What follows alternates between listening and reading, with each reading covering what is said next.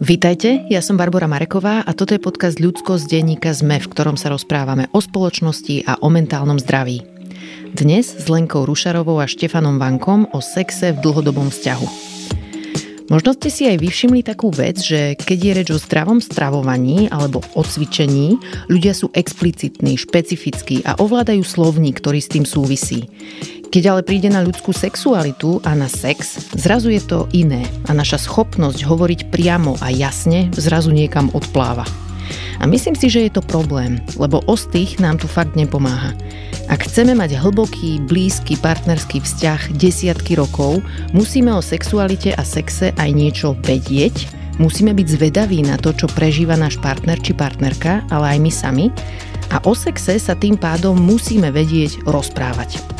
Pozvala som si preto do podcastu dvoch ľudí, ktorí tejto téme rozumejú. Lenka Rušarová a Štefan Banko sú obaja psychológovia a terapeuti, venujú sa individuálnym klientkám a klientom, ale aj párom, takže problémy v oblasti sexu prinášajú ľudia do ich ambulancií často. Pýtam sa na to, čo presne ľudí trápi a aké s nimi Lenka a Števo nachádzajú riešenia. Rozoberieme aj to, čo so sexom spraví rodičovstvo, lebo výskumy ukazujú, že narodenie detí býva pre vzťah celkom slušné zemetrasenie a je fajn vedieť, čo v tomto období je bežné a ako s tým naložiť. S Lenkou a Števom sme pre vás vytvorili rovno dve epizódy po sebe, takže dnes hovoríme o výzvach v sexe a budúci týždeň sa pozrieme na to, čo potrebujeme všetci vedieť oporne. A spýtam sa aj na tému nevery. Ak mi chcete napísať, moja adresa je ludskosť.sme.sk, no a toto je Lenka Pavuková Rušarová a Števo Vanko. Lenka Števo, vítajte v podcaste Ľudskosť. Dobrý deň. Dobrý deň. Keby ste mali vysvetliť niekomu z inej planéty, že na čo je nám ľuďom v dlhodobých partnerských vzťahoch sex? Na čo nám je? Prečo ho máme? Asi to má viacero funkcií a zmyslov pre ľudí. Taká úplne typická, ktorá nás napadne prvá je, že je prokreačný, že vlastne sa v ňom plodia deti pomocou sexu, ale má aj funkciu rekreačnú, to znamená, že si pri ňom užívame. No zároveň aj utužuje vzťahy. Tak. Tvorí základ vzťahu, ale zároveň nie len takže je tam veľa úrovní. A ľudia majú aj rôzne motivácie, prečo sex začínajú. Čiže niekedy si chcú užiť napríklad, ale niekedy chcú odbúrať napätie, niekedy sa chcú uzmieriť, niekedy ho používajú na také potvrdenie svojej hodnoty alebo potvrdenie lásky.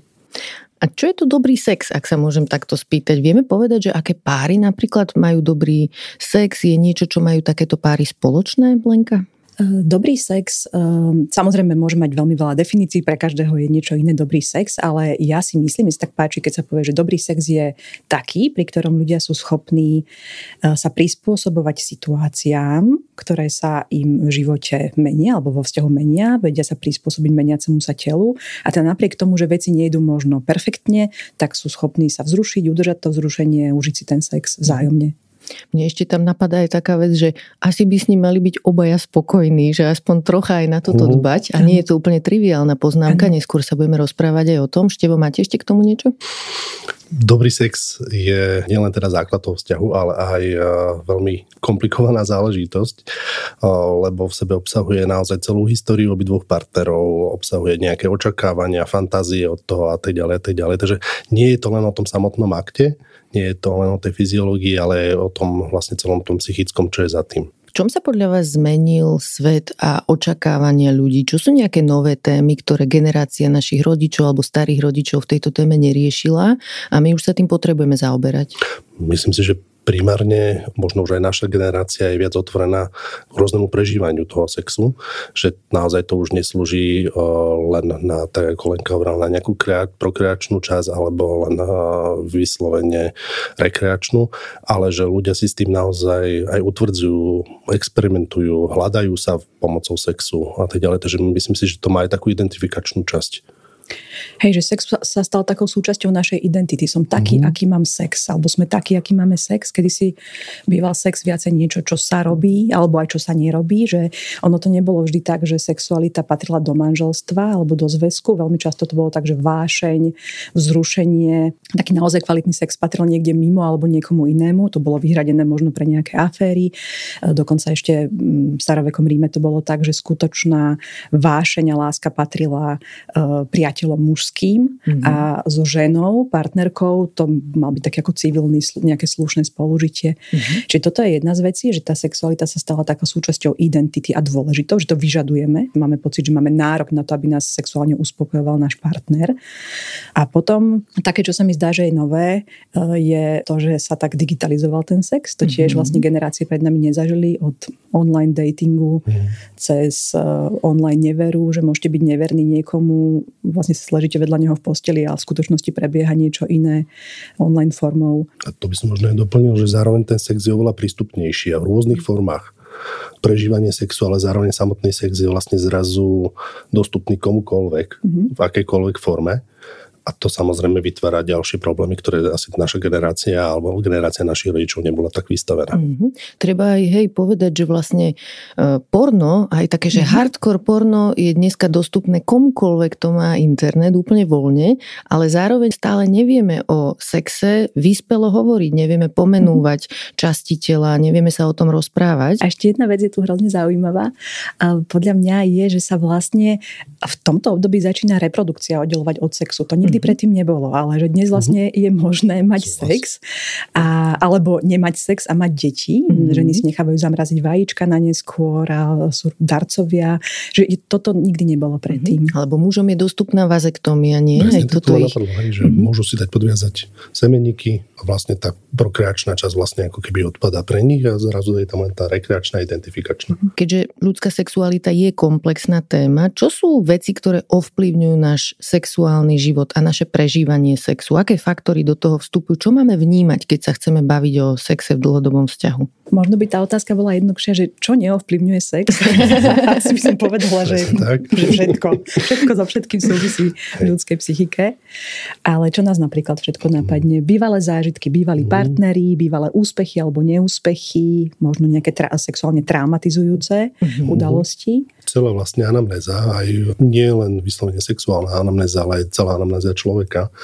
Ja to mám tak rozdelené, že väčšinou nad tým uvažujem v takých troch uh, dimenziách. Jedna dimenzia je ten Said. To je mhm. to, čo, o čom hovoríme, o tej histórii a tak ďalej, o tom nastavení toho človeka, o fyzickom stave, o psychickom stave a tak ďalej, osobnosti, ale zároveň je tu aj nejaký setting, to znamená, že tá sexuálna situácia sa odohráva v nejakej situácii, mm-hmm. v mhm. nejakom vzťahu s niekým a zároveň je to aj nejaký stimul a ten stimul môže byť rôzny, môže byť buď v podobe nejakého, nejakej fantázie, nejakého konkrétneho partnera, nejakej konkrétnej spomienky a tak ďalej. Takže vlastne je to ako keby v takých troch dimenziách, mm-hmm. aspoň aspoň ja nad tým tak uvažujem. A toto sa možno týka takej tej histórie, ktorú ste spomenuli, ale napadlo mi aj vzdelanie v oblasti sexuality a sexu. Myslím, že tomu hovoríte sexuálna inteligencia, nie? Mm. Alebo z tohto súdka nejaké slova som zachytila. A v podstate aj taká gramotnosť, tá, že... sexuálna gramotnosť. Gramotnosť, to je zaujímavé slovo. A taká ako keby kultúra, v ktorej žijeme, možno aj v nejakej bubline, v ktorej žijeme, ak napríklad niekto má nejaké náboženské presvedčenia, ktoré vplývajú na to, ako vníma morálku v téme sexu, sexuality. A potom aj také veci, že ako vyslovene, že fyzické zdravie, hej, že aj to treba brať do mhm. úvahy a niekedy toto treba riešiť. To, či človek športuje, či pribral. Mm-hmm. Či má nejaké ochorenie, či berie nejaké lieky, kde vedľajším účinkom často tých mhm. liekov Málo sa hovorí o tom, že antidepresíva a antipsychotika majú výrazný vplyv na sexualitu. A vlastne sme nespomenuli, ale veď o tom sa asi budeme baviť celý čas, že vzťah. vzťah ako sa spolu jasné. máme, áno. taký máme spolu často sex, je to často zrkadlo toho, áno, áno. ako sa spolu máme vo vzťahu. Super, že to spomínate, lebo si pamätám, že v minulosti, keď mali v médiách vyjadrenia ľudia z oblasti sexuológie, odborníci, odborníčky, tak tomuto sa venovala malá pozornosť. Veľmi často sa hovorilo o fyziologických príčinách všelijakých vecí, ako je erektilná dysfunkcia a podobne. A málo o tom, že ako sa ľudia cítia v tom vzťahu, aj v iných situáciách, ktoré mhm. nesúvisia nevyhnutne so sexom, napríklad aj finančná situácia, hej, že či sú vystresovaní ľudia, uh-huh. alebo sú v pohode a tak ďalej. Lenka? A ešte je tu jedna vec, ktorú len doplním a možno sa o nej budeme viac baviť a mhm. možno nie, ale to sú rôzne sexuálne mýty a skripty, mm-hmm, také rôzne, čo niekedy nevedome, niekedy vedome, ale rôzne presvedčenia, že ako by to malo byť. Pobavme sa o nich teraz, povedzte niečo, že čo si tak zvykneme myslieť a nemusí to tak byť. Za mňa, ja teda pracujem hlavne klinicky s pacientami, ktorí mi posielajú častokrát urológovia alebo iní odborníci a ja tam mám zo pár takých, možno o, medzi také, moje najobľúbenejšie patrí, že mýtus jednoduchosti, že sex sa rovná súlož Mm-hmm. Sex nie je nič iné, len súlož a vlastne nič okolo sa nepočíta. A ako je to naozaj? Rovno aj a myslím si, že sex sa nerovná určite súlož. Súlož je veľ, veľmi malá časť z toho sexu alebo sexuálneho prežívania človeka a základom každého sexu je nejaký vzťah, v ktorom sa ten sex odohráva a nejaká intimita, ktorá je s tým spojená. A ten samotný sex alebo ten samotná súlož, teda ten akt e, fyziologický a prevedenia, tak e, nie je až taký, nie, nie, že nie je až taký podstatný, ale nie je to sexuálne. Ľudia majú naozaj e, pocit, že aby mohli povedať, že mali dobrý sex, musí prísť k súloži, k penetrácii, k orgazmu, k vyvrcholeniu a tak ďalej. Ale to si myslím, že vôbec nie je pravda, že mm-hmm. dobrý sex môže byť aj ktorý sa len začne a nedokončí, kde, ktorý sa končí orgazmom len jednej strany. Ale vždy to, čo je pri tom dôležité je, aby o tom obidvaja hovorili, aby boli voči sebe otvorení a zároveň ako keby aj vnímali toho druhého a seba samého a boli aj zvedaví na to, že čo sa odohráva na tej mm-hmm. druhej strane. Čiže sex je viacej ako len súlož. Tak. Dúfam. Ja mám tiež jednu vec, o ktorej by som chcela hovoriť. Je to taký mýtus toho, že muži chcú sex a ženy nechcú. Mm-hmm.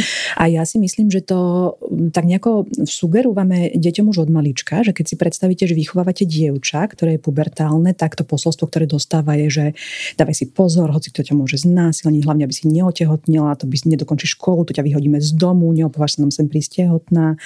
Čiže vlastne robíme z tých dievčat e, také ako brzdy alebo také strážky, nie tie, čo majú odolávať um, sexuálnym pohnutkám a vôbec v nich nekultivujeme to, že niekedy, niekedy, že aj oni samé sú sexuálne bytosti, v nich sa rozvíja túžba, mm-hmm. uh, oni to môžu iniciovať, oni môžu byť niekedy príliš a zároveň uh, podprahovo vytvárame taký dojem, že zasa chalani alebo muži sú predátori, treba sa mm-hmm. ich báť, treba sa pred nimi chrániť a nemajú to pod kontrolou, keď raz sa naštartujú, tak to vzrušenie už je nezastaviteľné.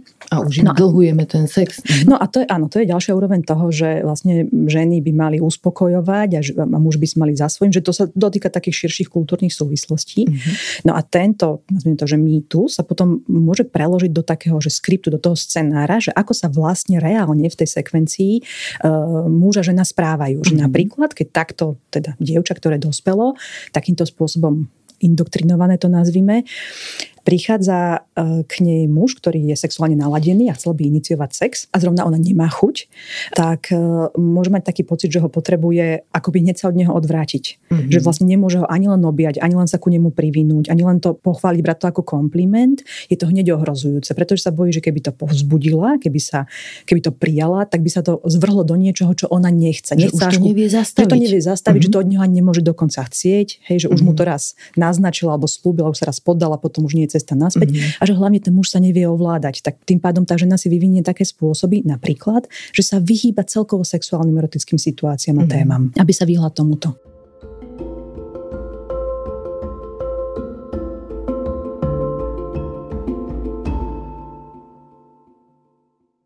Toto ešte sa mi spája aj s tou témou kultúrnou alebo témou okolo náboženských presvedčení, že častokrát najmä v tých komunitách, kde sú dievčatá vychovávané tak, že pred svadbou je sex no go, tak potom sú v zaujímavej situácii, že musia ten sex vnímať ako niečo také, že nebezpečné, ohrozujúce, môžem tam otehotnieť, už nie som čistá, to slovo mhm. čistota je tam mhm. často používané. A potom sa vezmú s tým partnerom a zrazu v tom majú byť dobré, majú to chcieť majú toho partnera uspokojovať a majú vedieť, ako sa to robí. Mm-hmm. Hej, že je to ako hrozná disproporcia v tom, že čo bolo predtým a čo sa potom od tej ženy očakáva. A aby som doplnila k tomu skriptu, tak uh, toto bol ten neblahý efekt, ktorý môže mať potom na dospelé dievčatá a na dospelých mužov to môže mať neblahý efekt, že majú strach zo svojej sexuality, že oni vlastne pri tom sexuálnom styku, v momente, kedy majú chuť, keď, kedy cítia nejaké vzrušenie, tak majú strach sami zo seba, aby neboli príliš, aby neublížili, aby tú ženu nedotlačili išli do niečoho, čo ona nechce a potom proste nie sú uvoľnení. Števo, ako dôležité je pre ľudí spokojnosť so sexom v dlhodobom partnerskom vzťahu? Myslím, že tu je veľmi dôležité povedať, že sex sa mení. S tým samozrejme súvisí aj ten ďalší mýtus, e, ktorý hovorí, že taký, že mýtus infinity, že raz dobré, tak navždy dobré. Mm-hmm. Hej, alebo teda opačný, opačný prípad, raz zlé a navždy zlé. Mm-hmm. Taký fatalizmus, taký že? fatalizmus, že proste raz to zlyhalo, už to bude zlyhovať navždy a už radšej ani do toho nepôjdeme, lebo sa znova vystavíme tej nepríjemnej situácii, tak radšej to ani nebudeme skúšať a tak ďalej. Ale aby som sa k tomu vrátil, sex uh, prebieha rôznymi fázami. Nikto sexuálne skúsený sa nenarodil, všetci do toho vrastáme, zrejeme, vytvárame si okolo toho rôzne fantázie, praktiky, činnosti a tak ďalej. A ten sex v tom dlhodobom vzťahu tiež prebieha v rôznych fázach. Samozrejme, tá prvá fáza je, keď, je ten, keď, sú, keď sú si tí partneri úplne noví, objavujú veci, je to veľmi intenzívne, častokrát aj tá frekvencia je uh, vysoká a tak ďalej. Ale časom uh, tam príde k tomu, že tí partneri sa začnú hľadať, začnú sa pýtať, že či je toto, čo nám to vyhovuje a tak ďalej. Lebo zo začiatku ten sex e, je naozaj podnecovaný aj vysokou dávkou hormónov, ktoré vlastne nám umožňujú častokrát ani možno ani až tak nehľadiť na to, že čo vlastne chceme a je to vlastne veľmi zrušujúce a tak ďalej. Ale časom, o čo dlhšie sme s tým partnerom, o to dôležitejšie je aby sme si uvedomovali, čo vlastne od toho sexu chceme, ako sa nám to mení.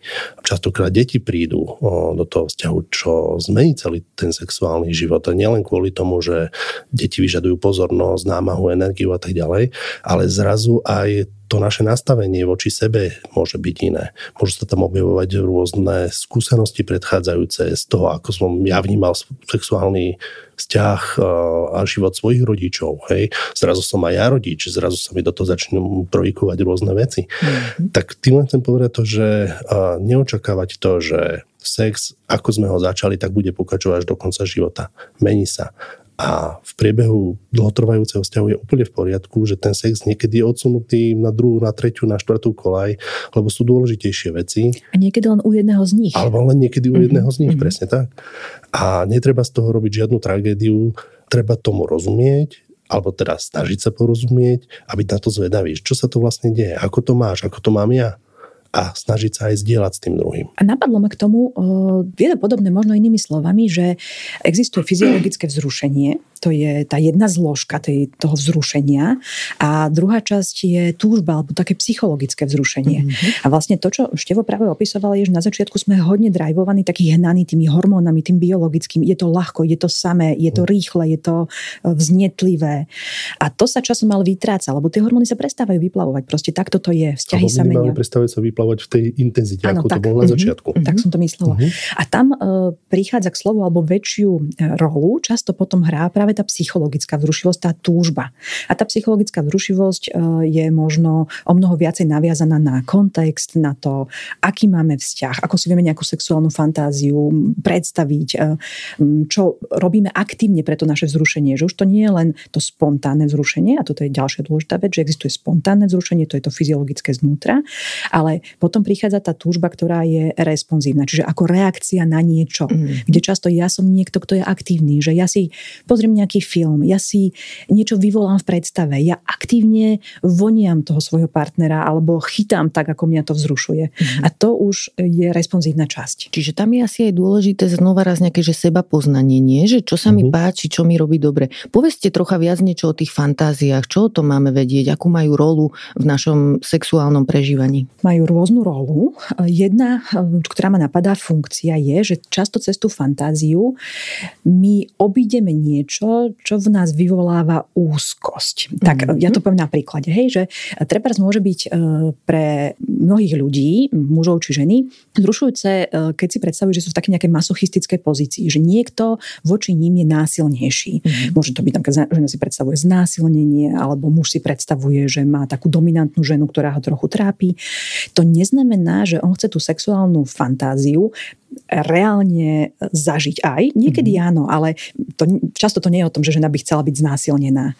Ale možno má treba strach e, byť iniciatívna v sexe, lebo mm-hmm. sa to berie, že to je neženské a tak ďalej. Ale zároveň hrozne, hrozne si praje, aby niekto po nej túžil, aby bola mm-hmm. taká žiadaná, že až.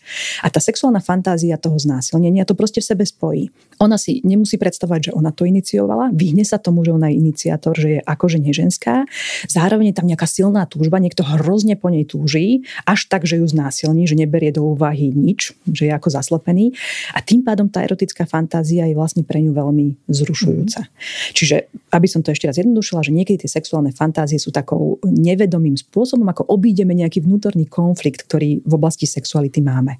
Ale nie vždy je to tak. Mhm tie fantázie môžu byť uh, rôzne.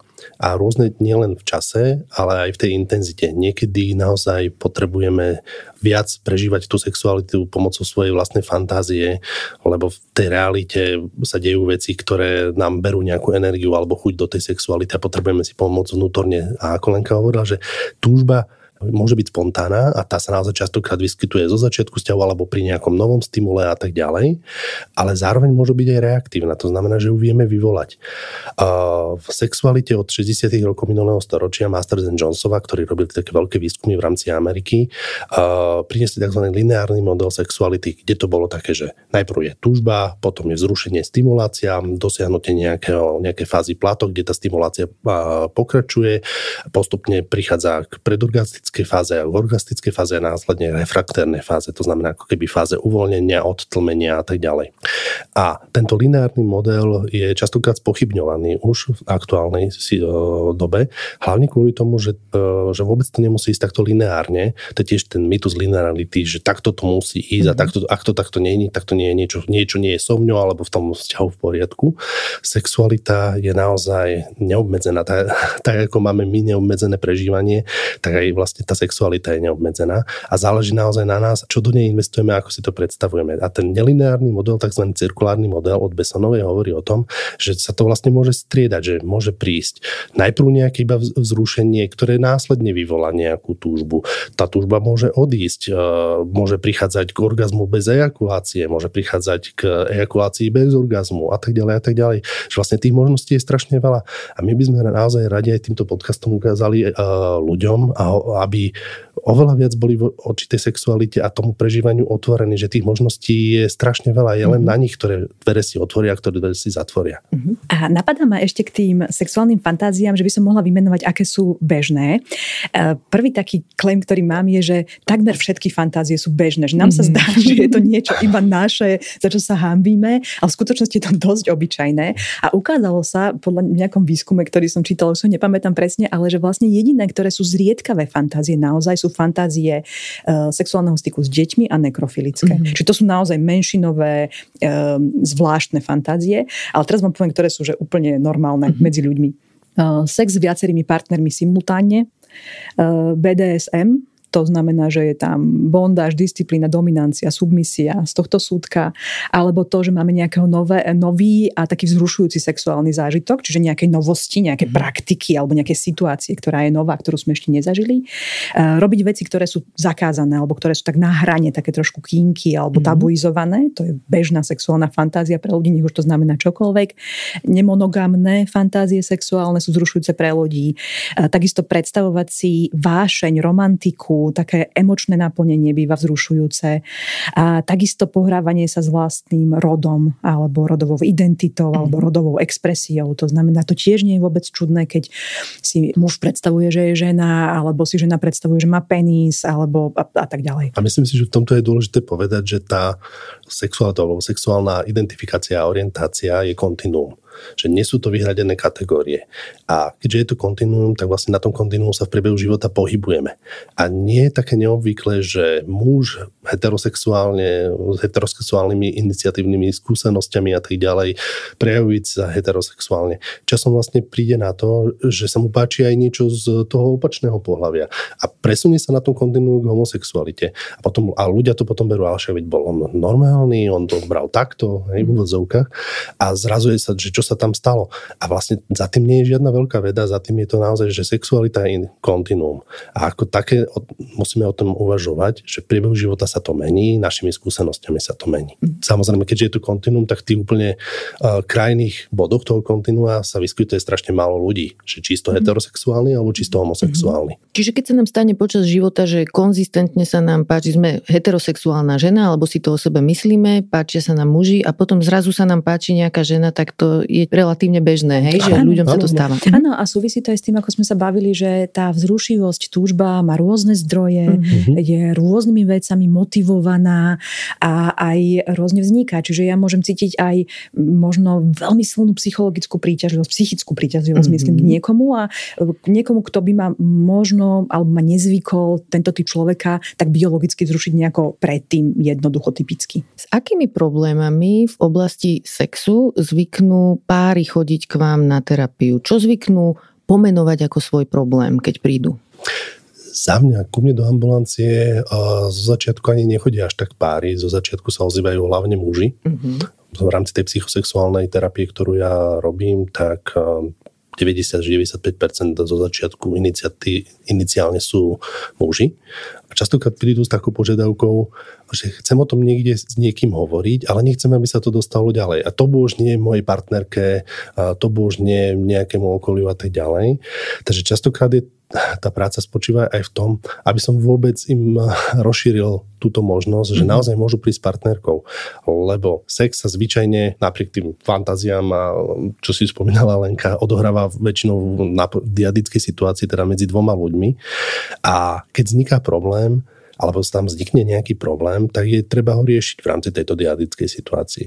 Lebo ak to budeme riešiť len individuálne, tak môžeme samozrejme tomu človeku pomôcť, môže sa vyjadriť, môže hovoriť o tom, môže získať nejakú dôveru, seba dôveru a tak ďalej. Ale častokrát sa vracia naspäť do tej istej situácie, ktorá mala niečo spoločné so vznikom toho sexuálneho problému, tej mm-hmm. sexuálnej poruchy. A keď sa nepracuje s tým párom, tak je potom naozaj problematické, aby ten efekt tej terapie bol naozaj účinný. A s čím najviac chodia teda títo muži, tak býva za mňa porucha erekcie, to znamená erektilná dysfunkcia, že tá erekcia nie je dostatočná, alebo v priebehu sexuálneho styku poklesne, či už anteportas, teda ešte pred vniknutím, alebo počas styku, a následne s predčasnou alebo retrográdnou ejakuláciou, to znamená, že tí ľudia, alebo tí chlapi nie sú schopní um, buď dosiahnuť orgazmus spojený s ejakuláciou, alebo prichádza k ejakulácii veľmi rýchlo, zvyčajne do jednej minúty od začiatiu styku penetrácie. A potom ešte častokrát sa teraz začína, neviem ako to máš ty Lenka, ale u mňa je to také, že sa častokrát začína objavovať nejaká, nejaký problém so sexuálnou apetenciou, to znamená so sexuálnou túžbou. Že tí ľudia prichádzajú, že zrazu nemajú chuť, zrazu to ako keby vyprchalo, že tá iskra tam nie je. A teraz nemyslím len tú iskru v rámci vzťahu, ale teraz myslím celkovo iskru k nejakému svojmu zážitku sexuálnemu, či už je to nejaká autosexualita podobné masturbácie, alebo v podstate vôbec aj nejak v rámci okolia, v rámci prostredia, všímanie si nejakých sexuálnych podnetov, že zrazu tí ľudia... Otupenie? Otupenie, mm-hmm. tak. Hej.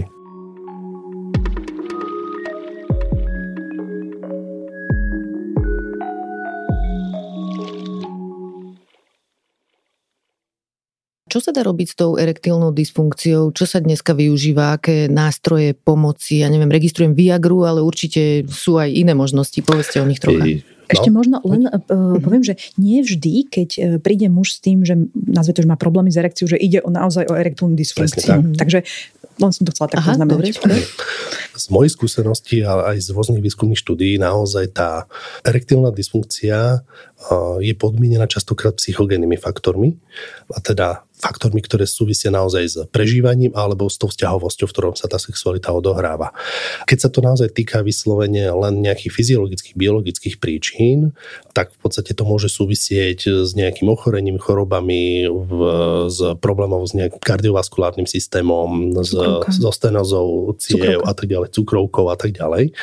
Ale na toto je dôležité upozorniť, že tí ľudia by si mali naozaj absolvovať aj nejaké urologické vyšetrenie. Mm-hmm. Je dôležité, aby aj k nám do tej ambulancie prišli ľudia, ktorí už aj majú za sebou nejaké urologické vyšetrenie, ktoré vylúči nejaké uh, závažné somatické problémy. Lebo darmo my budeme psychologicky a psychoterapeuticky pracovať s tým človekom, keď podklad jeho poruchy naozaj tkvie v tých biologických mm. príčinách. Len toto sa často, preto e, prídu takto, ako to popisuješ, ja si myslím, že to nasadá na ten mýtus, že človek má pocit, že erekcia má byť okamžitá, mm. non-stop nekonečná, spolahlivá a, a je toto najdôležitejšie.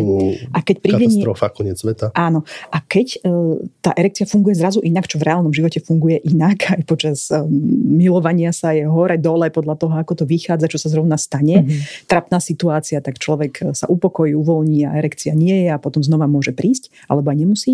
No ale ak toto, uh, s týmto je človek konfrontovaný, ktorý nebol, pretože keď bol mladší, tak mal naozaj tú erekciu stále a prípada mu to ako norma a mm-hmm. v porne je to norma, vo filmoch je to norma, kamaráti, keď sa rozprávajú, tak je to norma, tak sa sám seba zlakne a automaticky príde to spojenie, že takto musí byť erektilná dysfunkcia. Že toto je presne to, že mm-hmm. obyčajný fyziologicky prirodzený jav sa z tej, patologicky. patologicky a preto sa za to, a keďže tá erekcia je takou, je takou súčasťou tej identity, že to je proste súvisto s potenciou, so schopnosťou a tak ďalej, tak preto je to zároveň veľmi zahambujúce.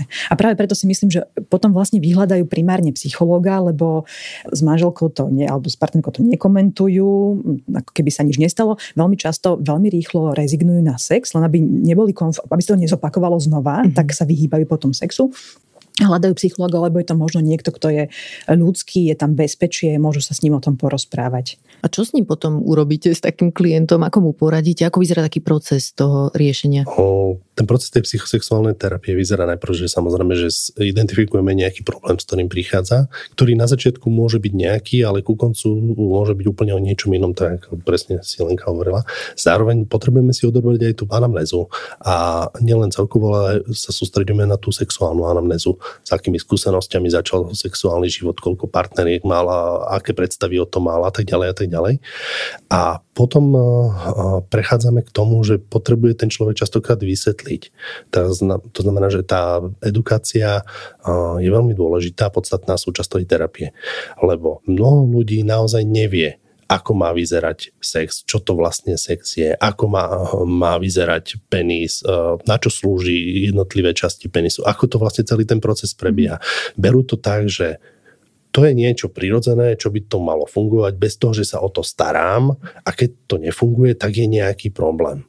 Ale častokrát ten problém je len v tom, že ten človek si naozaj vyloží zlé nejaké signály z vlastného tela, signály z tej situácie a zrazu to začne patologizovať a presne potom prichádza s tým, že má erektilnú dysfunkciu. A samotná tá kategória erektilnej dysfunkcie uh, je taký ako keby pojem alebo respektíve termín, ktorý sa používa interdisciplinárne, to znamená aj urologický, aj psychiatricko, sexuologicko, psychologický. A musíme si dávať naozaj veľký pozor na to, aby sme to zbytočne nepatologizovali, mm-hmm. ale zároveň, aby sme tomu človeku v rámci tej edukácie poskytli dostatok informácií na to, aby si mohol aj on ho zhodnotiť, nakoľko sa ho to týka, či, či sa naozaj jedná o erektilnú dysfunkciu. A zároveň ja spolupracujem s mnohými urológmi, je dôležité, aby tí ľudia mali aj to urologické vyšetrenie, lebo častokrát za 10 až 15 tej erektilnej dysfunkcie sa skrývajú vlastne venozné problémy. Mm-hmm. To znamená, že problémy... Cievne. Cievne mm-hmm. problémy. To znamená, že, a, že to je častokrát predzvesťou toho, že sa tam niečo deje. Lebo artérie, ktoré vedú krv do penisu, v podstate erekcia fyziologicky je vlastne v celom, celej dĺžke penisu, teda tej vonkajškovej časti sú kavernozné telesa, to je vlastne taký duálny orgán, ktorý sa napustí, naplní krvu a to vlastne ten penis postaví, to je fyziologický základ erekcie. Je to zložitejšie. Hydraulika. Hydraulika, presne tak. Nafúkate balón, len tu sa nafúka krvou. A tam si treba uvedomiť, že tie cievy, ktoré vedú krv do toho penisu a do tých kavernozných telies, patria medzi uh, naj, uh, naj, naj, najtenšie v tele sú častokrát do jedného milimetra. To znamená, že akékoľvek základy ischemických problémov sa tam môžu prejaviť. Hej, že tá stenoza tých ciev, usadeniny a tak ďalej sa tam okamžite prejavujú. Čiže že, inde v tele to ešte nevidno, ale tak, pri sexe áno. Na tejto uh-huh. akrálnej časti toho, teda ten penis je akrálna časť ako okrajová časť, a sa to veľmi rýchlo prejaví. Práve preto iba tak chcem zdôrazniť aj tú urologickú časť alebo to, tú potrebnosť urologického vyšetrenia. A na druhej strane, častokrát nám prichádzajú pacienti, ktorí sú od urológa poslaní ako erektilná dysfunkcia Ale urolog tam nenájde žiadny somatický problém. Hej, lebo urobí USG, ciev, urobí vyšetrenie, palpačné a tak ďalej a tak ďalej, odbery a nenachádza tam žiadne problémy. A potom vlastne tí ľudia k nám prichádzajú a vlastne ani častokrát nerozumujú, že prečo ich ten urolog poslal lebo že boli sme urologa, on nás vyšetril, nič nenašiel a dostali sme žiadanke ešte, že máme ísť za psychológom. A tam je vlastne podstatné vysvetliť presne, edukovať toho pacienta, že tá sexualita sa neodohráva len na tej somatickej úrovni, ale hodne na tej psychickej, psychologickej úrovni. A v rámci tej psychologickej teda, tam podľa vás pomôže už to samotné dovzdelanie sa? Akože v zmysle, že budem mať primerané očakávania, alebo budem vedieť, že keď e, tá erekcia nefunguje, možno za chvíľu bude, keď urobím pre seba toto a toto, alebo čo tam pomáha potom? Je to len jedna malá časť. Hej. Kebyže to pomáhalo, bolo by to super, stačilo by vydať nejaké prospekty, mm-hmm. materiály k tomu a väčšina ľudí by fungovala. Ale častokrát to nesúvisí len s tým, že aké ľudia majú informácie. V aktuálnej dobe si tie informácie, ktoré my im v rámci edukácie poskytneme, vedia ľudia vyhľadať do hodiny na internete a možno ešte lepšie ako my s nejakými najnovšími výskumami. Ale je dôležité, aby to vedeli zakomponovať do tej svojej vlastnej situácie, tie informácie. Mm-hmm. A to je podstatné, aby sme my pochopili, že čo im častokrát bráni tie informácie previesť do tej reality.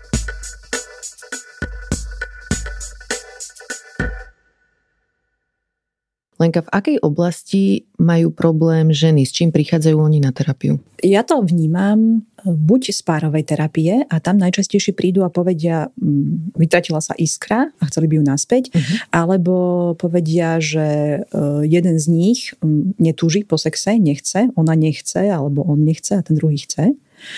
Potom e, často ženy, keď individuálne hovoria, to je trošku iné ako keď prídu ako pár, tak často hovoria o tom, že e, sa im v nejakom životnom e, období zmenila sexualita klesne túžba, alebo to aspoň tak vysvetľujú, že, že im klesla túžba a nevedia sa s tým vlastne vysporiadať vzťahovo, aj sa za to hambia, aj sa potom tomu vyhýbajú, aj sa treba na partnera hnevajú. Často si to uzavrú podľa mňa veľmi nesprávne, že ja mám nízke libido, to je veľmi, alebo tak ako veľmi častý uzavr, tak ako tu náš máme rektálnu dysfunkciu, tak to že mm-hmm. ja mám mhm. nízke libido. Takže toto býva veľmi často. A čo za tým všetko teda môže byť, keď má niekto pocit, že má nízke libido? Mm. Čo, čo by ste tam vy za tým hľadali? Všeličo, to je taký, opäť to je veľmi taká bohatá oblasť, čo sa dá zistiť, keď sa na to viacej pýtame. Niekedy je to vzťahové, že je to naozaj taká polarizácia, že len preto, že e, trebárs partner má častejšie chud na sex ako partnerka, to ešte neznamená, že ona nemá libido alebo má nízke libido, ale môžu to mať takto rozdelené v tomto životnom období, čo ešte môže byť zvýraznené trebárs, ja neviem, že kojením, pôrodom, nejakými situačnými vecami. No a e, tým, že sa takto oni spolarizujú, ja to chcem, ty to nechceš, tak začnú rozbiehať taký negatívny cyklus, to nazvem, sexuálny, kde o čo viacej ten um, muž sa treba dožaduje, ponúka, zvádza, skúša to, tlačí, veľmi rýchlo začne byť treba frustrovaný, nahnevaný, vyčítavý, tak o čo viacej e, ten, ktorý domrza, alebo ktorý to chce tlačí, tak o to menej potom zasa ten, ktorý by to aj tak bol chcel, ale možno menej často alebo menej intenzívne, tak o to menej zasa chce, takže sa uťahuje, vyhýba, odmieta, um, izoluje, čiže sa takto polarizujú, že oni sa úplne mm-hmm. od seba odtiahnu, až až vlastne vznikne taká zaseknutá, nazvem to mizéria, že v tom fungujú, uzavrú si to, že, ja neviem, že ona je frigidná, jemu ide len o sex, keď to takto zjednoduším a vlastne cesta zarúbaná, že sa o tom tak viacej nevedia sa zladiť vlastne. Mm. Veľmi často to býva, e, keď si to tak rozsekvenujeme, že sa spolu bavíme, ako ten sex u nich vyzerá, ako začína. Veľmi často to býva také úplné, že nedorozumenie a opäť to súvisí trochu s psychoedukáciou, že niekedy treba len vysvetliť, ako to funguje. A veľmi krehká je tá fáza iniciácie. To znamená, že keď jeden cíti túžbu a ten druhý ju ešte necíti, tak tá iniciácia a odmietnutie býva spravené veľmi necitlivo. Mm-hmm. A stačí jedno alebo dve odmietnutia, ktoré sú nepekné a ten partner, partnerka si to potom zapamätá na ďalší krát a vlastne je úplne stiahnutý, už sa o tom nechce ani baviť dokonca. Mm-hmm. Iniciácia znamená, napríklad e, sa môže stať, že muž ide e, na pomery ženy na to prirýchlo, hej, že hneď e, berie to tak, že asi čo by sa páčilo jemu, tak sa páči aj jej, takže keď je zrušený a túži po nej, tak je to dá najavo. Napríklad príde ku nej v kuchyni odzadu chytí ju za prsia alebo mm. za mhm. zadok, alebo ležia spolu v posteli a dá jej hneď ruku medzi nohy. A tá žena e, to nemusí, vní- môže to vnímať naozaj ako keby nejako agresívne prirýchlo, že ona na to ešte nie je pripravená, lebo ona nebola vzrušená v tom momente. E, aj keď ten muž urobil možno s dobrým zámerom to gesto, že ju chcel zrušiť, pretože mm. jeho by to možno zrušilo, mm. keby takto rýchlo k nemu tá žena pristúpila. No. Častokrát, pardon, že ťa iba prerušujem, ale že častokrát vlastne ani nevie, ako má pristúpiť. Alebo ako, ako, inak. To, ako, inak. ako inak sa môže žena vzrušiť. A, ako inak sa, alebo a, ako to vlastne si vypýtať, alebo mm-hmm. ako dať vôbec najavo, mm-hmm. že mhm. má chuť. Áno. Áno, čiže e, k čomu smerujem je, že tá iniciácia môže byť nešikovná, môže byť z nejakým, spôsob, nejakým spôsobom chybná, alebo taká ako nie celkom ideálna.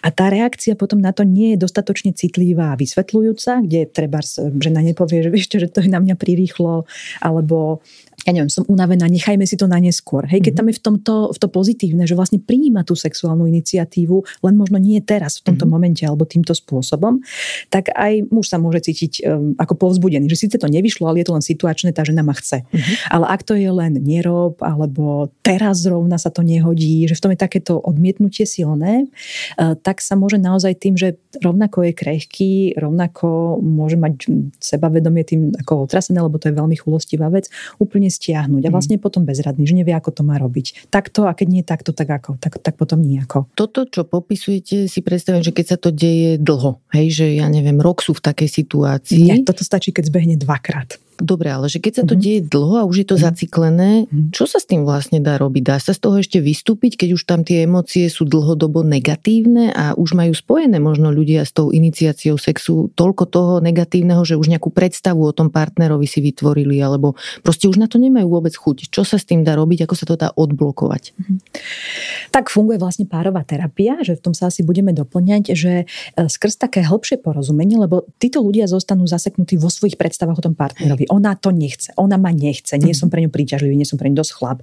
Ona si povie, že on na mňa vôbec neberie ohľady, je sebecký. Napríklad, teraz to takto mm-hmm. stereotypne zjednodušujem, ale cez to, že my im vlastne umožníme na tej terapii e, o tom hovoriť, hovoriť o tom pomaly, hovoriť o tom podrobne, hovoriť o tom úprimne a zraniteľne, tak e, častokrát sú ľudia prekvapení, čo sa v tom druhom odohráva. Mm-hmm. Že ja neviem, že ja som si myslela, že teba nebaví sex a je prekvapený, že zistí, že jeho žena masturbuje napríklad. Mm-hmm. Alebo že má fantázie a má ich s ním alebo že ona nechce len tento typ sexu, ale chce nejaký iný typ sexu s ním. Čiže práve to, že ale my im v tom musíme teda pomáhať, lebo to, čo doma zbieha, táto slúčka, tento negatívny cyklus býva veľmi rýchly, e, málo slov ho sprevádza a málo také otvorenosti, lebo sa mhm. chránia tí ľudia. Čiže to, čo oni zažijú potom u vás v ofise, je v podstate ako keby korektívna skúsenosť, že zrazu aj vidia toho partnera, partnerku hovoriť o tej istej veci ináč, že mm-hmm. nedochádza dokola k tomu ano. skriptu rovnakému ano. ako doma, hej? Ano. A tam je asi je dôležité naozaj povedať to, že my v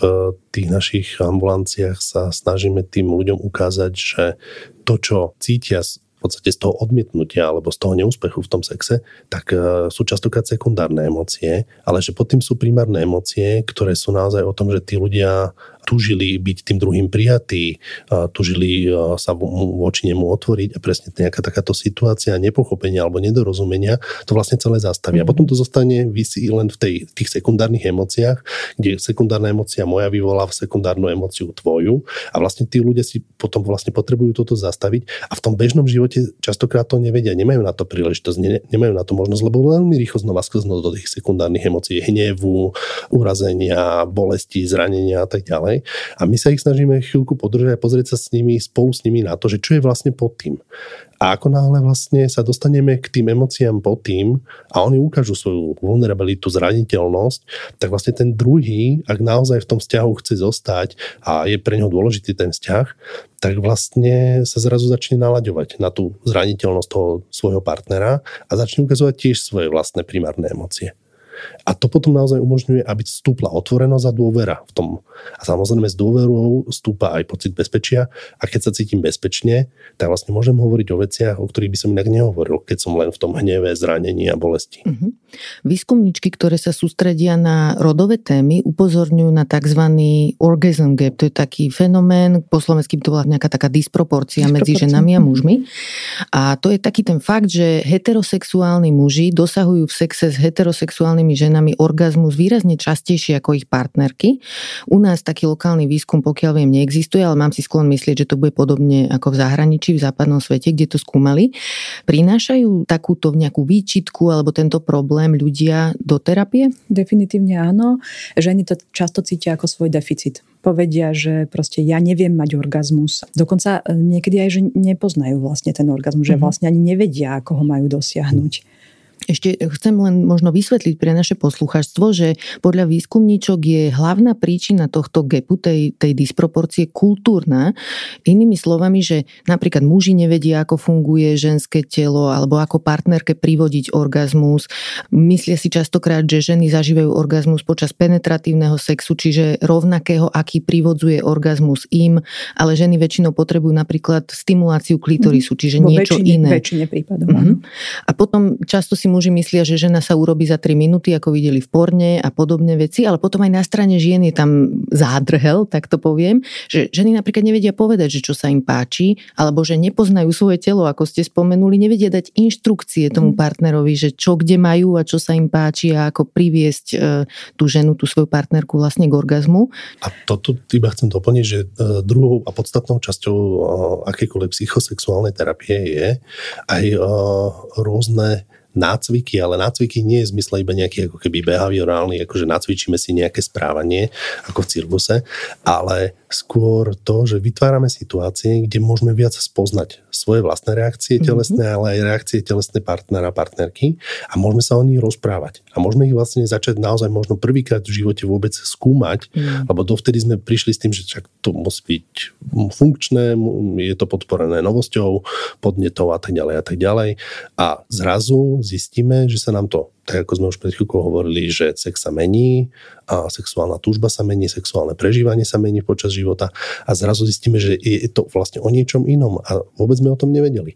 A to je podstatná časť po tej edukácii, tá nácviková, znie to strašne, ale skôr tým názvom nácvikom myslím otvorenosť k experimentácii a uvedomovaniu si, čo sa nám to vlastne v tom sexe v nás, v tebe, vo mne deje. Mm-hmm. Ešte mi príde zaujímavé pri tom Orgasm Gap aj spôsob, akým k tomu výskumničky, výskumníci došli a v podstate v tom pomohli lesby a v tom zmysle, že lesby majú sex e, proporčne rovnako, hej, že si ho vedia navzájom deliverovať, kým muži ho nevedia delivernúť ženám, lebo ženy im nevedia povedať, že čo sa im páči. Čiže toto je jeden z príkladov toho, že ako kví ľudia obohacujú našu spoločnosť, že nám ukazujú, že čo všetko sa dá vidieť, čo možno nevidíme z takého tradičného pohľadu. Všeli, čo sa môžeme od ľudí učiť, Hej. aj takú obrovskú otvorenosť a flexibilitu, rovnocennosť vo vzťahu, tak to myslím, že je toho veľa. Mm-hmm. Mne sa aj páčil uh, taký jeden publicista, aktivista, volá sa Dan Sevič, neviem, či ho registrujete. On raz hovoril, že uh, hetero ľudia sa môžu učiť od queer ľudí aj takú vec, že ako vôbec zistiť toto, že čo sa tomu druhému páči. Pretože my všetci sme znormalizovaní, také máme akože napozerané filmy hollywoodske, kde ten muž presne sa rozbehne, tak schmatne tú ženu, potom je hore a je iniciatívny a žena je taká tá submisívna.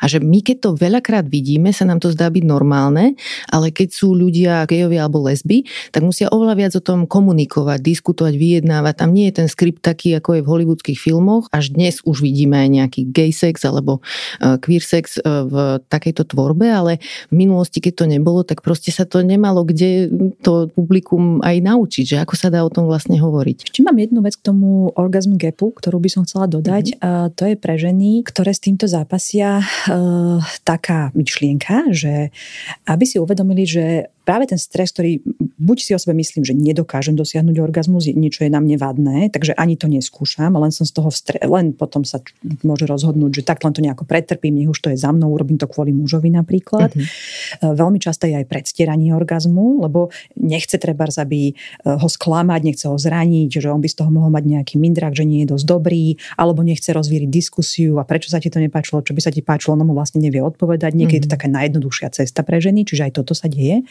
No a to, čo chcem ponúknuť ako takú možnosť, on to súvisí s tou responsívnou zrušivosťou alebo psychologickou zrušivosťou, o ktorej sme hovorili, je, že niekedy úplne stačí, a to podľa mňa veľmi málo využívajú ľudia, môžu to byť aj muži, nielen ženy, je, že nechať sa zvádzať, nechať sa zviesť, mm-hmm. dať tomu šancu.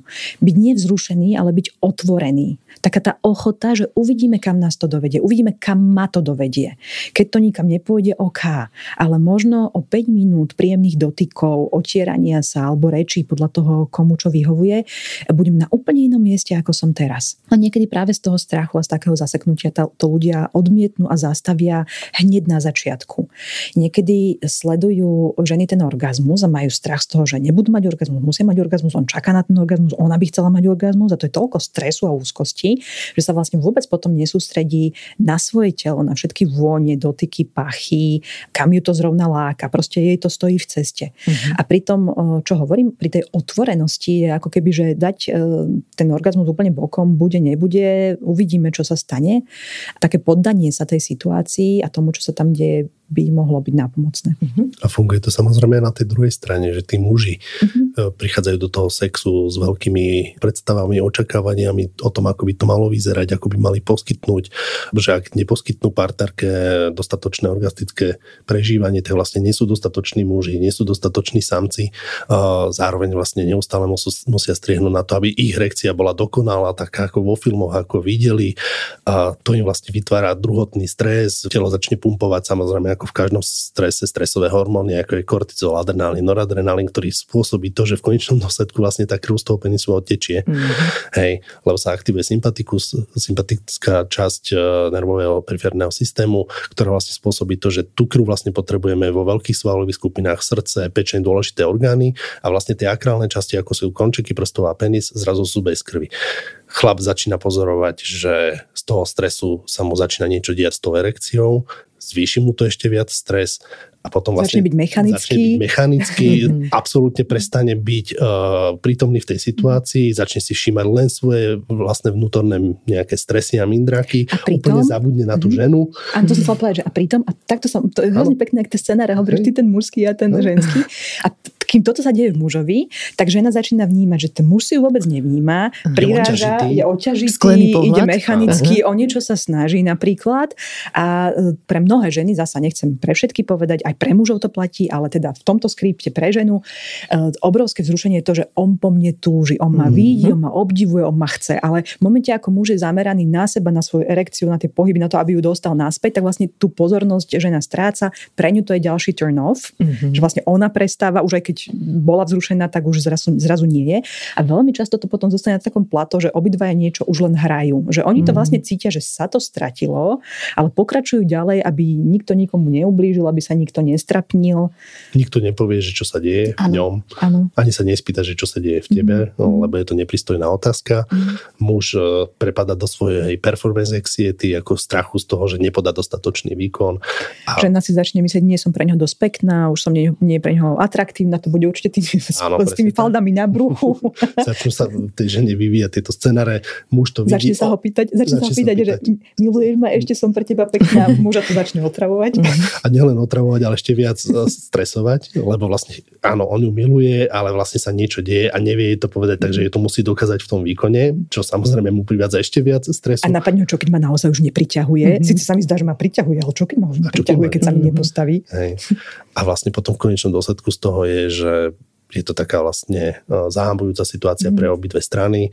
Nie sú schopní sa porozprávať o tej hambe a častokrát to končí v tom, že nejdú ani do ďalšej sexuálnej situácie, mm. začnú sa tomu vyhýbať, prestávajú o tom vôbec hovoriť, začínajú to obchádzať, vôbec tú tému, vôbec tie možné situácie a zrazu sa z toho vyvinie, že zistia, že rok, dva, tri nespia spolu, vôbec ani nedotýkajú žiadna intimita a tak ďalej. Jeden uh, pár z mojej praxe vlastne to v takomto settingu fungoval 10 rokov, dokým mm. prišli. A pritom sa mali radi, pritom im fungovalo partnerstvo, partnerstvo starostlivosť o domácnosť, deti, o seba samých, všetko. Ale vlastne toto bola ani nie, že tabú téma, to vlastne vôbec nebola žiadna téma. Mm. Úplne sa to vlastne strátilo, bolo to neglektované, úplne vytesnené. A oni často aj sa pokusia ešte, takto, že niekedy už nikdy sa o tom nič nepovie, mm. zostane to ako v hrobe, ale niekedy sa jeden z partnerov skúsi k tomu ešte vrátiť. Že... Ale tiež často je to také, nazvem to, že nešikovné a subtilné, že ako sa ti to včera páčilo napríklad. Mm-hmm. Že to není vlastne celkom konkrétna otázka a není to už vôbec, že povie o sebe. Že, čo je lepšia otázka? Alebo čo je lepší postup mm. teda? Lepší postup by podľa mňa bolo, že môžeme sa trošku porozprávať o tom, čo sa včera stalo, mňa to trochu trápi, alebo mm. tak ma napadá, mám taký strach, že ja neviem, že už pre teba nie som príťažlivá. Mm. Alebo že... zraniteľný byť, hej? Že povedať, ako to má. Veľmi konkrétne a úprimne. Mm. Čiže veľmi často do toho tak subtilne všeobecne vstúpia, iba že a, čo hovoríš na vš- a čo k tomu včera, čo, čo včera páčilo sa ti to, hej? Mm. A už v tom páčilo sa ti to je také, ako po, že povedz mi, že sa ti to páčilo. Áno, že povedz mi, že sa ti to páčilo. Čiže ten druhý väčšinou povie, jasne, dobre to bolo. Mm-hmm. Lebo nechce ublížiť, alebo to nechce rozoberať, alebo to nie je dobrý moment vôbec zrovna sa o tom baviť. A ten partner, ktorý to začal tú debatu, tak vlastne sklamaný tým, že on si dúfal, že si niečo povedia, ale si nepovedali, cíti sa odmietnutý a už na budúce ani tú debatu nezačne a, a potom psychológ napríklad povie, že ale vedia, som sa skúšal o tom baviť, ale mm-hmm. ona mi nič nepovie. Hej. Ale aj ten spôsob, ako sa skúšali o tom baviť, bol vlastne podobne, nazvem to, že nešikovný možno, alebo nejasný, uh, ako ten, ten, ten sex. zahambujúci. Mm-hmm. Častokrát vlastne mm-hmm tí ľudia nevedia, ako sa o tom rozprávať. Mm-hmm. A práve v tej ambulancii je prístor na to a ja teda svojim pacientom vždy hovorím, že pocity viny a hamby nechávame pred ambulanciou, mm-hmm. potom si ich znova zoberiete, keď pôjdete odo mňa, mm-hmm. ale že pokiaľ sme tu, tak sa o tom bavme.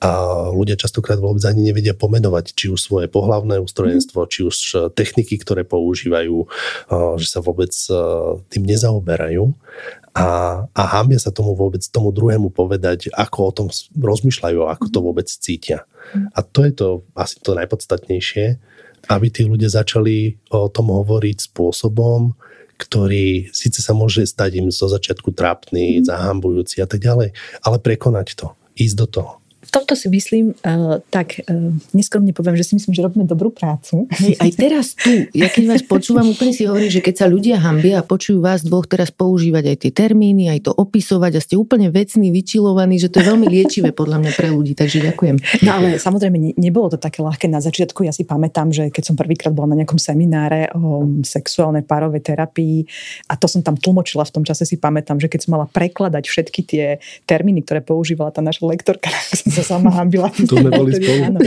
No a to, čo som si všimla, je, že už len táto slovná zásoba... Pamätá si, tam bolo jedno cvičenie, keď nám vlastne naša lektorka zadala, aby sme sa skúsili porozprávať v malých skupinách o tom, ako rozmýšľame a ako nazývame svoje vlastné pohľavia. Mm-hmm. Hej, ako nazývame penis, ako nazývame vaginu, vulvu a tak ďalej. A to bolo veľmi zaujímavé cvičenie. Všetko sme tam hej. boli skúsení terapeuti, mm-hmm. psychiatri, psychológovia a tak ďalej. Ale zrazu sa tam otvorila téma, mm-hmm ktorá bola taká veľmi trapná a veľmi mhm. pomaly, a neisto do toho ľudia išli. Lebo s touto slovnou zásobou to je extrémne zaujímavé, že my máme ako keby také, ja neviem, možno tri roviny, v ktorých sa bavíme o sexe, že máme slovnú zásobu. Jedno je tá detská, tá infantilná, lebo to, mhm. keď sme boli malí, tak nám hovorili, že poďumieme pipika, alebo že buchla si sa na šušurku, že mm-hmm. to, tieto detské výrazy Hej. ako keby tam, tam sú, tie máme. Ale zároveň, keď ich máme používať dnes, tak už niekedy trošku pôsobia tak, že... Je to cringe že, v dospelom vzťahu mm, ich použiť, nie? Áno. To sa nám to spája s dieťaťom. A niekedy to môže mm-hmm. byť fajn, že v tomu páru to vyhovuje, ale niekedy jeden z toho páru má také, že čo? Že nehovor tomu pipik. Že hey, to, je to turn off. Presne. Ale nemusí byť. Pre niekoho to uh-huh. môže byť, že to je intimné, blízke, ľudské a pre niekoho to môže byť turn off, lebo uh-huh. je zvyknutý na takú vulgárnejšiu slovnú zásobu. To nazvem, to tu nebudem hovoriť teraz, aj keď som odvážna. A, a vulgárne... a tie vulgárne výrazy tiež sú bežné, lebo tiež ich používame, keď si zanadávame, keď je šporne, proste, že toto je slovná zásoba, ale opäť môže pri, um, v partnerstve v tom byť tiež nezladenie, že Treba to môže byť pre niekoho vzrušujúce, ale treba tá žena si povie, že fú, že to je moc, akože jak sa to so mnou mhm. baví bez rešpektu. Možno by ju to vzrušovalo, ale neskôr v tej, v, tom, v tej fáze toho sexuálneho vzrušenia, že keď už bude veľmi vzrušená, tak možno sa jej to bude páčiť. Ale niekde na začiatku to môže byť pre ňu príliš také ako urážlivé a príliš hrubé. A potom máme tretiu slovnú zásobu podľa mňa k dispozícii, to je taká, že penetrácia, styk, vulva a to je takéto anatomické. Odborno, odborné. odborná terminológia. To sa dá ľahko teda skryť, ale takisto v tom partnerskom živote to tam niečo chýba. a vlastne sme... Ako, zase ostam... nevieme, možno sú vzťahy a sú páry, ktorým to vyhovuje a ktorí mhm. vlastne tú, touto odbornou mhm. terminológiou spôsobujú vlastne výrazné sexuálne vzrušenie uh-huh. u seba. Že hrajú sa na ambulanciu, hej? Napríklad. No, ale a vlastne, ale okrem týchto troch kategórií, ako o tom hovoriť, ako keby bola taká zóna, na ktorú nemáme, proste nemáme na to tie slova. Uh-huh. A buď to ten pár, keď sa o tom baví, tak si tie slovička nejako vytvoria a nájdu, hej, mm-hmm. že, a niekedy sú také opisné, že tam dole. a, a, a niekedy si ich nenajdu, lebo o tom nehovoria. Mm-hmm. A toto mi príde obrovská škoda a v tomto si myslím, že my hodne vieme pomôcť v tých terapeutických praxiach, že im pomáhame tú slovnú zásobu nájsť, nahlas to povedať, e, zvyknúť si na to, ako to znieje, čo to v tom druhom vyvoláva, používať to a tým, že sú takí explicitnejší a grafickejší, tak je to úľavné hrozne, lebo to prestáva byť spojené s tou trapnosťou a tabu a, a tichom.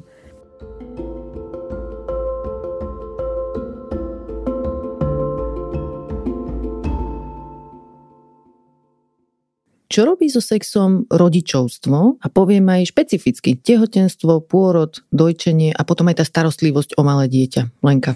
Je to velikánska zmena celkovo na mnohých úrovniach, aj vzťahovej, aj finančnej, hej, aj vyčerpanosť telesná, čiže veľa zmien prichádza. A čo sa týka tejto sexuality, tak samozrejme tiež je tým ovplyvnená aj fyziologicky. Žena napríklad, keď kojí, e, produkuje prolaktín, ten znižuje úroveň testosterónu, čiže tá spontánna vzrušivosť klesá, e, lubrikácia vagíny je slabšia, než zvykla byť. Čiže to sú všetko také zmeny. Môže byť po porode žena doráňaná, môže mať fyzické rany, aj podľa toho, ako rodila, e, tak e, proste teraz, keď hovorím z toho ženského pohľadu, že e, je to aj fyziologicky ťažšie e, ten sexuálny život e, oživiť.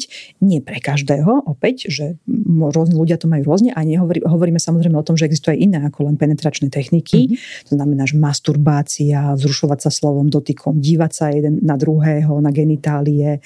Čiže tých spôsobov je veľa. Čiže je to taký priestor, možno by bol, ako e, hľadať k sebe cestu inými spôsobmi, než nejakými typickými cez penetráciu, ale zároveň tam platí to, že je tam obrovská unavenosť, vyčerpanosť vyčerpanosť. Mm-hmm. Takže na to až toľko toho priestoru na to experimentovanie nie je. No a deje sa taká diskrepancia, že kým so ženou sa deje pravdepodobne toto, že tá túžba je taká oslabená alebo dočasne oslabená, alebo sa mení ten spôsob túžby, plus do toho môže byť ona nasytená od dieťaťa emočne a dotykovo, lebo mm-hmm. ho mhm. mojka, hladka, zaspáva s ním, čiže nemá ten deficit tej blízkosti, ide to cez deti ako kanál, tak v mužovi takéto zmeny neprebiehajú, prebiehajú nejaké iné, ale tá úroveň testosterónu sa nemení tým, že sa narodilo dieťa. On má toho mojkania a dotykov a pozornosti ešte menej, ako mal predtým, čiže môže byť vo veľmi frustrujúcom období pre ňo. Uh-huh. Um, tak. Ja ešte k tomu, čo ste povedali s tým e, dotýkaním sa e, s dieťatkom, toto som niekde čítala aj, že ženy, keď sú celý deň akože také, že nosia dieťa, napríklad nosiči s kým tu, s kým, že ešte maličké, veľa sú v kontakte s tým dieťaťom. Keď sa muž vráti z práce, chcú to dieťa, že tu máš, ty ho chyť teraz a ja nechcem, aby sa ma nikto dotýkal. Mm, a ten muž naopak, presne, mm. že ten muž môže prísť domov a byť taký, že tam celú dobu riešil Excely a teraz sa chce dotýkať a že tam môže dojsť k takému tiež zacikleniu nejakému. Iba ma napadá, že vlastne aj zo strany toho muža. A samozrejme, muž neprechádza takým zložitým aj hormonálnymi zmenami a tak ďalej ako žena, ale tiež je to pre ňo veľmi dôležité obdobie toho rodičovstva, keď sa vlastne zrazu situácia v tej rodine v tom páre mení zrazu tá manželka nie je tak dostupná, ako bola dovtedy. Mm-hmm. Zrazu nemajú toľko spoločných chvíľ. Zrazu je niečo tam dôležitejšie, čo si vyžaduje väčšiu pozornosť ako ich vlastný spoločný vzťahový život. A zároveň to niekedy tých mužov, ja to vidím občas v ambulancii, spúšťa to, že si nevedia vôbec ani ako keby predstaviť, že by sa mohli dotknúť tej svojej manželky, Prečo? lebo sa stala matkou. A, a čo, to, čo to mení? A, asi to súvisí trošku tak psychodynamicky s tým, že vlastne zrazu, e, keď sa žena stane matkou, tak pre toho muža a, začne byť a, e, nedotknutelná, lebo je v inej pozícii, v inej roli. A... Počkajte, ale že im to spúšťa, že ona je matka ako bola moja matka, že takéto niečo sa tam spája, a to, alebo to, skôr, to že patrí dieťaťu. Iba zjednodušujúce, že by to takto bolo. Samozrejme, môže to aj súvisieť s tým, ale patrí zároveň niekomu inému. Mm-hmm. Hej? A, a zároveň tí muži si nevedia predstaviť, že by mali vlastne zrazu mať sex ako doteraz s niekým, kto vlastne je teraz úplne inkorporovaný do iného vzťahu. Že vidie tú ženu kojiť napríklad a vidia ju v takých iných situáciách. Aj, aj tie podnety vlastne zrazu ako Lenka sa hlási. A, zrazu, zrazu, zrazu vidia, vidia tú ženu v, aj v, oveľa častejšie tie intimné partie, uh-huh. ktoré častokrát možno predtým boli také skryté a súviseli a keď sa odhalili, tak väčšinou už to bol nejaký podne, nejaký stimul k tomu sexuálnemu uh-huh. životu medzi nimi. Zrazu tá žena pred ním kojí, zrazu... Zra... Tečie mlieko počas sexu. Tečie mlieko počas sexu a tak ďalej a toho muža to môže vyrušovať, uh-huh. ale nie v zmysle toho, že, že ju nemiluje alebo niečo také, ale zrazu to prinieslo úplne súbor nových podnetov, Hej. s ktorými nevie ako narábať. Uh-huh. Takže vlastne sa objaví aj jeho strach, alebo aj strach toho, že by jej mohol nejakým spôsobom počas toho sexu ublížiť. Uh-huh. Veľa mužov nerozumie, že či sa niečo uh, tým, že prešlo to dieťa pôrodnými cestami, že sa tam mohlo niečo zmeniť. Veľa mužov tomu nerozumie, že čo sa to tam vlastne stalo. Uh-huh. Hej, uh, ako k tomu pristupovať. Alebo aj počas tehotenstva, nie? Aj tam sa môžu báť, že čo spravia, uh-huh. či neublížia Aj také dieťaťu. magické, aby sme neublížili bábetku, aby uh-huh. ho to nepoškodilo nejako uh-huh. teoreticky. Aj keď... uh-huh. Ja myslím, že ešte je tam taká jedna dôležitá esencia, je, že my sme sa veľa bavili o tom, že pri sexe je dôležité, aby to bolo vzájomné, aby tí ľudia mysleli na potešenie toho druhého. Ale zároveň pri sexe, a to je taký paradox, ale a zároveň je dôležité, aby človek bol pri sexe sebecký.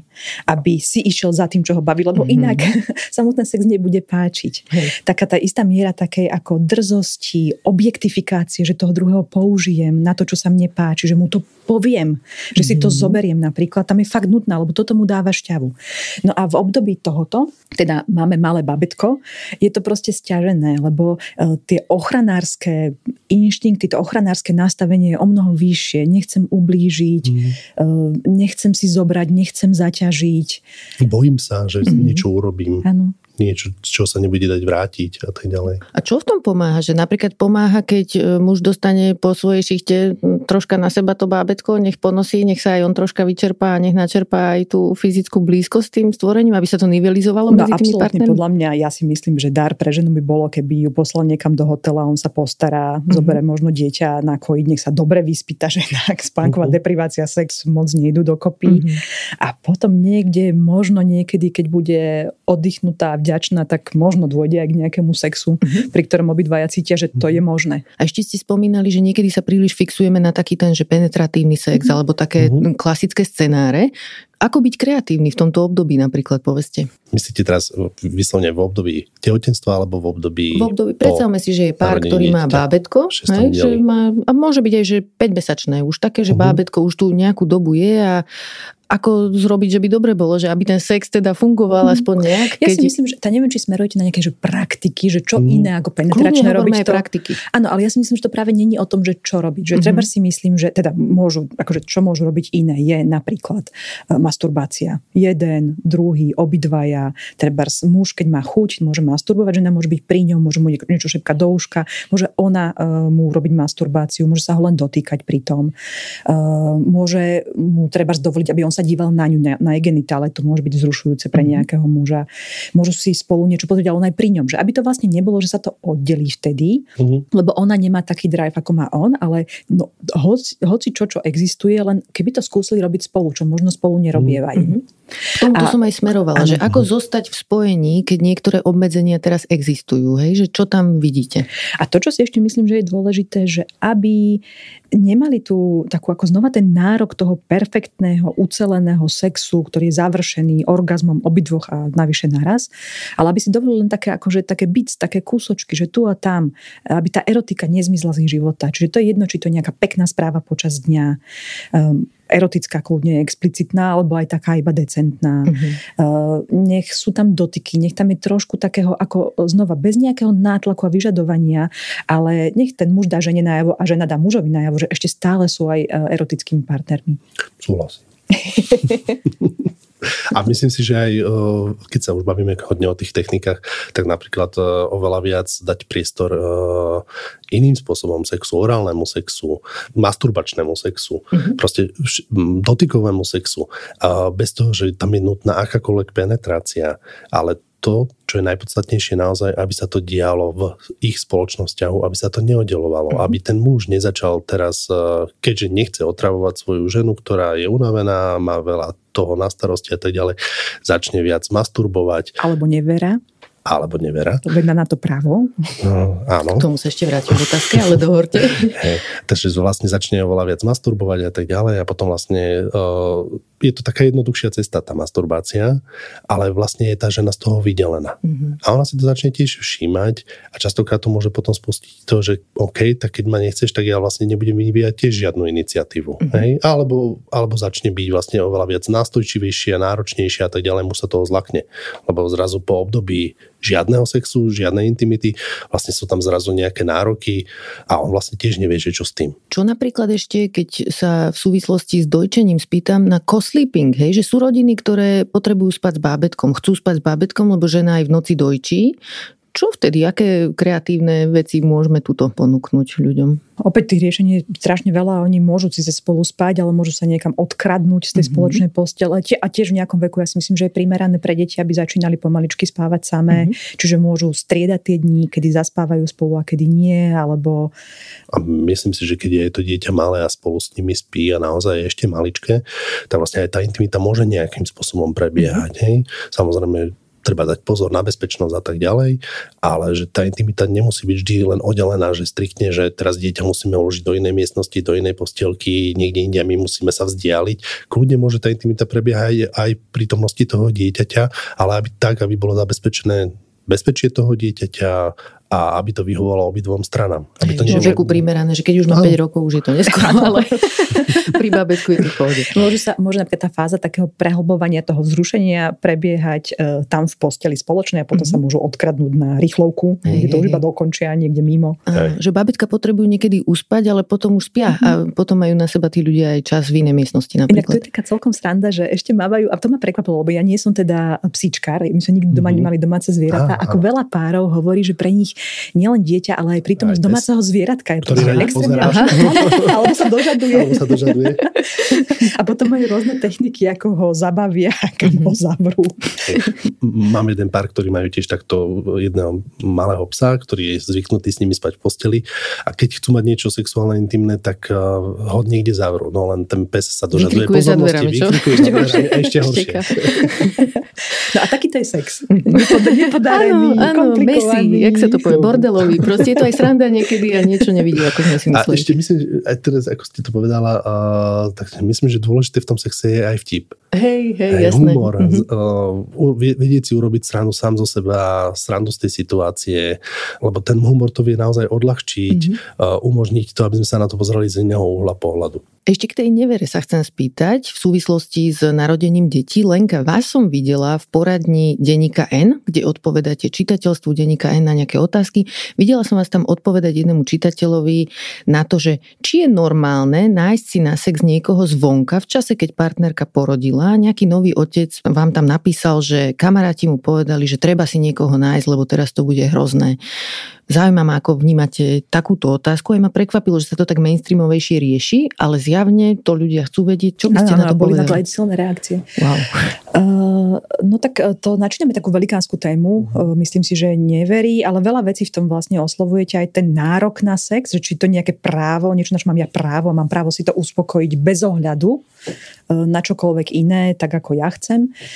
Tak toto, čo vy, ako to popisujete, tak ja si nie som istá, či tí v tom prípade to boli viacerí kamaráti, ktorí hovorili, že majú takéto milenky popri ženách, ktoré sú tesne po pôrode, že či oni naozaj vyčerpali všetky tie možnosti párové. Mm-hmm. Nie, nie som si tým istá proste, alebo to bola len jednoduchšia cesta, alebo je to len zámienka. Samozrejme aj to môže byť, že tých motivácií je veľmi veľa. Takisto neviem, nakoľko to bolo transparentné, lebo ako niektoré páry sa aj dohodnú, že je to s takým ako keby že požehnaním, že sa to otvorí na nejaký čas. Neviem, ako to tam šlo. No tak v žiadnom prípade si nemyslím, že nevera rieši tú ich situáciu. Ako možno nejako dočasne majú pocit, ale to je skôr podľa mňa zatváranie si očí pred realitou, lebo ak toto spraví niekto žene, ktorá mu porodila dieťa, stará sa o to dieťa, má zničené telo kvôli tomu, že oni splodili spolu dieťa. A nie je to po vzájomnej dohode, že e, má ten chalan nejakú milenku, tak si myslím, že to je extrémne devastačné. Nemyslím si, že tá, e, ak sa to aj tá žena nedozvie, čo je možné, aj keď nie je pravdepodobné v dnešnej dobe, e, minimálne môže niečo tušiť, aj keď nebude mať dôkazy, ale minimálne to má efekt na ten vzťah, lebo sa ten človek z toho vzťahu stiahuje preč. Mm-hmm. Otvárajú sa nožnice, lebo tým pádom, že žena ho čoraz menej v tom vzťahu cíti jeho prítomnosť, jeho záujem, tak o to menej záujem má aj ona. Čiže o to väčší dôvod on má od nej odchádzať a hľadať potešenie niekde inde, o to väčšia aj nerovnocennosť, diskrepancia medzi tou milenkou a partnerkou. Jedna je nažhavená k dispozícii, e, tá druhá nikdy a stále namrzená. A tým pádom sa im zhoršuje vlastne aj ten samotný vzťah, ktorý nekultivujú. Nehovoriac o tom, že to často komplikuje na strane milenky, ktorá e, takisto mohlo to byť nezáväzné na začiatku. Veľmi často, ak je sex dobrý, ak sa opakuje, tak proste sa tí ľudia na seba aj naviažu, čiže začína to byť niečo viacej než len nahrádzanie sexu. Milenka má samozrejme svoje city, svoju životnú históriu, veľmi často sa len tak ľahko nevzdá niekoho, na kom jej záleží. Opäť milenky majú rôzne povahy, môže to byť niekto, kto je rešpektujúci, ale môže to byť aj niekto, kto e, začne... Alebo milenci. Alebo milenci, hej, áno. To som teraz ako sa len chytil mm-hmm. to príkladu, ale tá rodová, e, to by som bola veľmi rada, keď som to boli takže rodovo korektný, že to môže byť hoci akom garde teda. Ale teda v tomto prípade milenka môže mať aj nejakú nejakú netušenú osobnostnú závadu, to znamená, že sa z nej môže kľudne vyklúť niekto, kto bude obťažovať celú rodinu, bude sa mhm. vyhrážať tomu mužovi, e, môže, ja neviem, môže hroziť samovraždou. Teraz nechcem ako ísť do nejakých e, katastrofických scenárov, len tým chcem povedať, že ono to nie je také ľahké, ako sa zdá, alebo ako to niekto v krčme povie, že, to, že má taký ľahký fix a že ho odporúča druhým. Hej, to môže byť na začiatku to vyzerať veľmi jednoducho, nájde si milenku, nájdeš si milenku, ale s milenkou prichádza vlastne aj vzťah nejaký. Mm-hmm. A tak ako Lenka povedala, ten vzťah môže byť e, rôzny, môže byť naozaj niekedy, ak je to naozaj v tom páre otvorené a dohodnuté, ja teraz nevládzem, nechcem, nemám chuť a tak ďalej, a zároveň o tom naozaj komunikujú, možné to je, ale toto nastáva, myslím, že v promile prípadov, že väčšinou je tá vlastne milenka alebo ten milenec naozaj len také ako keby na substitučné náhradné riešenie, ktoré prináša veľa problémov v konečnom dôsledku. A to, čo si, keď som povedala, že nie som si istá, že vyčerpali tie možnosti ako toho, čo sa dá spraviť doma, že ja som si není istá, že čo ja viem, že nakoľko ten uh, muž treba pomáha s babom, pomáha mm. s mhm. domácnosťou, nechá ženu dospať sa. Že to sú všetko veci, ktoré potom ovplyvňujú to, či sexuálna túžba a ochota ku sexu vzniká, či sa rozvíja, alebo nie. Mm. A ak je to disproporčné, lebo tá samotná situácia toho, že bábetko, žena s ním doma a muž, ktorý chodí do práce, už je disproporčná a ak zámerne tú situáciu nevyrovnávajú nejako, Hej. tak potom sa to môže aj takto vyvrbiť. Mm-hmm. Blížime sa ku koncu tohto prvého dielu nášho rozhovoru a zaujíma ma, čo by sme vedeli povedať ľuďom, ktorí ešte nie sú v záväznom vzťahu, ešte len randia a zaujíma ich, že ako vlastne si nájsť partnera, partnerku, s ktorou si budem rozumieť počas života aj v oblasti sexu. Dá sa toto vôbec povedať, ako dá sa predvídať v čase, keď sme ešte zamilovaní, sme úplne niekde v začiatkoch, prvý rok napríklad vzťahu máme za sebou, čo si už vidíme, ale ešte nevieme povedať dlhodobo, ako to bude vyzerať. Čo si máme všímať v takejto fáze, aby sme mali partnera alebo partnerku, ktorý nám potom v živote vyhovuje? No podľa mňa dobrá kombinácia ale bez záruky úspechu. ale dobrá kombinácia je, keď nás ten človek aj priťahuje úplne tak jednoducho, voňou, výzorom, proste, že to mhm. cítim, že sa mi páči. Čiže nejdem cez nejak, nenútim sa do niečoho.